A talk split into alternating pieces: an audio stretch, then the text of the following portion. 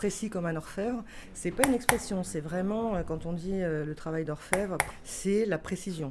Mais effectivement, sur une pièce, 1 mm plus 1 mm plus 1 mm, et ben, au final, c'est un centimètre. Et une pièce où ça part d'un centimètre, c'est très moche et c'est pas bien fait. Travail d'orfèvre.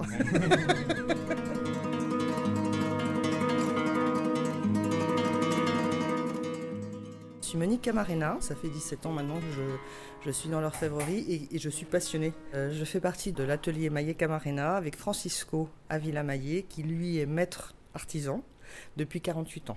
Donc c'est lui qui gère en fait toute la partie technique de la formation et moi je m'occupe de toute la partie administrative, commerciale et les réseaux sociaux qui sont très importants dans notre métier.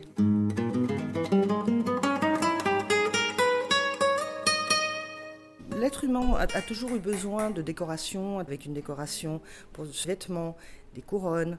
Il y a toujours eu, l'orfèvrerie finalement a toujours été très présente dans le temps et c'est la fabrication en fait d'un objet en métal. Et donc la ciselure, est-ce que vous pouvez m'expliquer la technique ? Donc on colle cette plaque sur le ciment et à partir de là nous allons décorer ou nous allons donner du relief à la plaque avec des outils qui s'appellent des ciselets. Donc chaque ciselet a une forme différente, a une texture différente qui va nous permettre de réaliser le dessin que nous voulons créer. Et donc le processus de création, ça passe d'abord par on dessine. Toujours. Ce qui est très important, déjà, c'est de savoir ce qu'on va faire. Ensuite, c'est effectivement le dessin fait à la main. Après, il faut savoir plasmer sur la plaque, pour donner la forme, pour donner cette espèce de vie à ce qu'on veut créer. Donc tout est sur le papier avant de commencer. Tout est sur le papier blanc, papier calque et papier carbone. Comme à l'école, pareil. Et ça, c'est un processus qui est long ? Oui, c'est assez long. C'est pour ça que je parlais tout à l'heure de patience et concentration. Parce que c'est un procédé, c'est toujours le même, mais c'est un procédé assez long. Il y a certaines pièces où on a des mois de travail dessus. Donc si on n'est pas un tant soit peu passionné, on a un petit peu de mal, effectivement, à ne pas lâcher et passer à autre chose.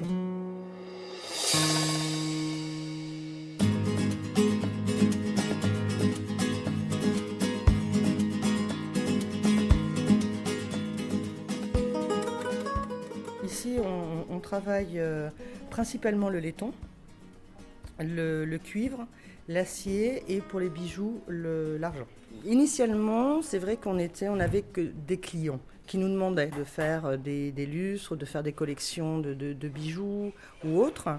Et puis, le temps passant, Francisco arrive à un âge où il s'est dit il faut impérativement que je transmette mon métier parce qu'il va vraiment disparaître. Donc on a mis en place des formations occupationnelles pour des professionnels sur la spécificité de la ciselure. Le fait de vivre au quotidien dans un atelier avec les demandes, les téléphones, les bruits, etc., ça leur donne aussi une certaine sécurité pour le futur.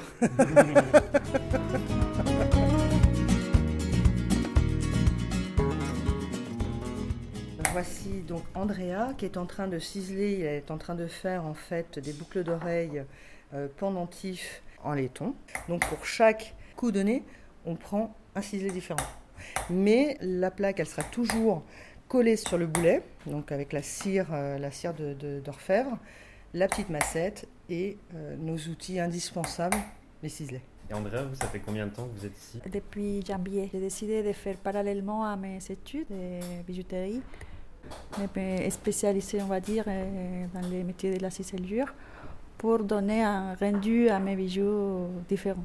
Du coup, on doit bien manier les marteaux avec une technique que le professeur applique et qu'il m'enseigne pour travailler avec les poignets. Donc c'est un geste très très précis qu'il faut... Oui, qu'il faut apprendre. Et du coup, c'est dans la répétition que ça vient petit à petit. Et est-ce que des fois, vous devez recommencer ? Ou alors, pour l'instant, il n'y a pas eu besoin de recommencer des pièces ? J'ai eu la chance de ne pas recommencer, mais j'ai vraiment un bon savon. Il sait dire les choses et du coup, de mettre droit et on peut changer de cap.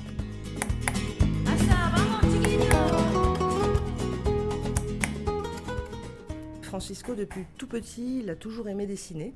Et ça a été une découverte pour lui. Il a entendu justement ce cliquetis, le cliquetis, et il s'est approché. Et il a vu que c'était un atelier. Et là, il a vu le maître ciseleur qui était en train de faire un coq. Et il est tombé amoureux de ce métier. Il avait 13 ans. Donc il est rentré dans ce fameux atelier. Donc pendant un an, il a fait, c'était l'apprenti, donc « Nigno, tu fais ci, Nigno, tu fais ça ». Et puis à 14 ans, son maître d'atelier l'a envoyé à l'école d'arts appliqués. Donc il a passé 3 ans pour se former à la ciselure. Suite à ça, il a fait l'école des beaux-arts pendant 3 ans. Il a vraiment eu finalement un cursus de 9 ans d'études. Et jusqu'à aujourd'hui, il continue dans sa passion. Donc comme il me dit, moi je suis l'éternel apprenti parce que j'apprends tous les jours.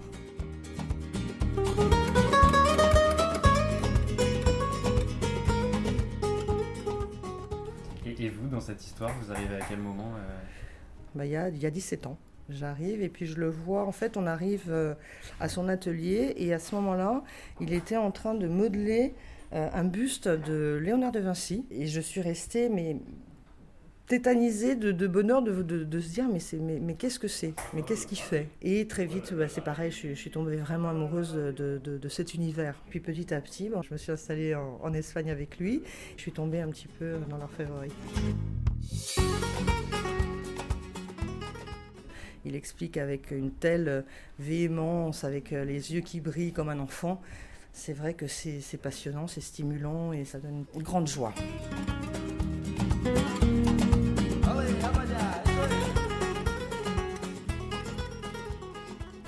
Que pesa mucho, ¿verdad? O sea, cero, ¿verdad? Oui, on dirait que c'est très très lourd parce que c'est de l'acier.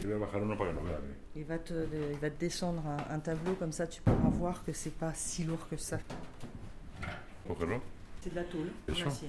Ouais, c'est léger. Donc, c'est assez léger. Et ça représente quoi ? C'est les ponts de Paris.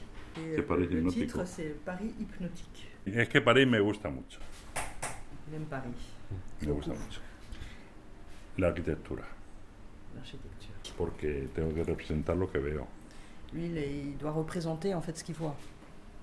C'est son ressenti.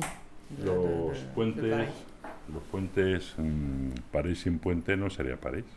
Paris sans ses ponts, ce serait pas Paris. Et entonces cada uno diferente, cada uno con su belleza. Voilà, chaque pont a sa beauté et sa particularité. Et même encore aujourd'hui, Paris c'est une source d'inspiration. Inclusive hoy en día sigue siendo inspiradora.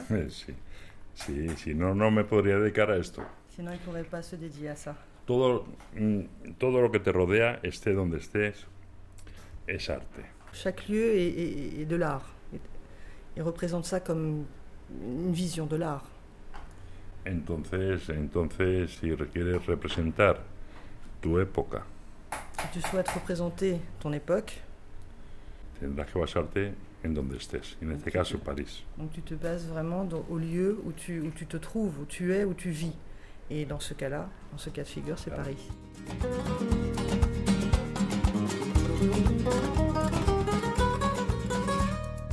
On raconte chacun une histoire, une expérience, une vision, mais on essaye que les objets vivent, servent à quelque chose. Et une des choses que nous répétons à nos apprenants et à nos stagiaires, que rien n'est impossible. Rien n'est impossible. Il suffit simplement de savoir regarder et d'y aller, de se lancer.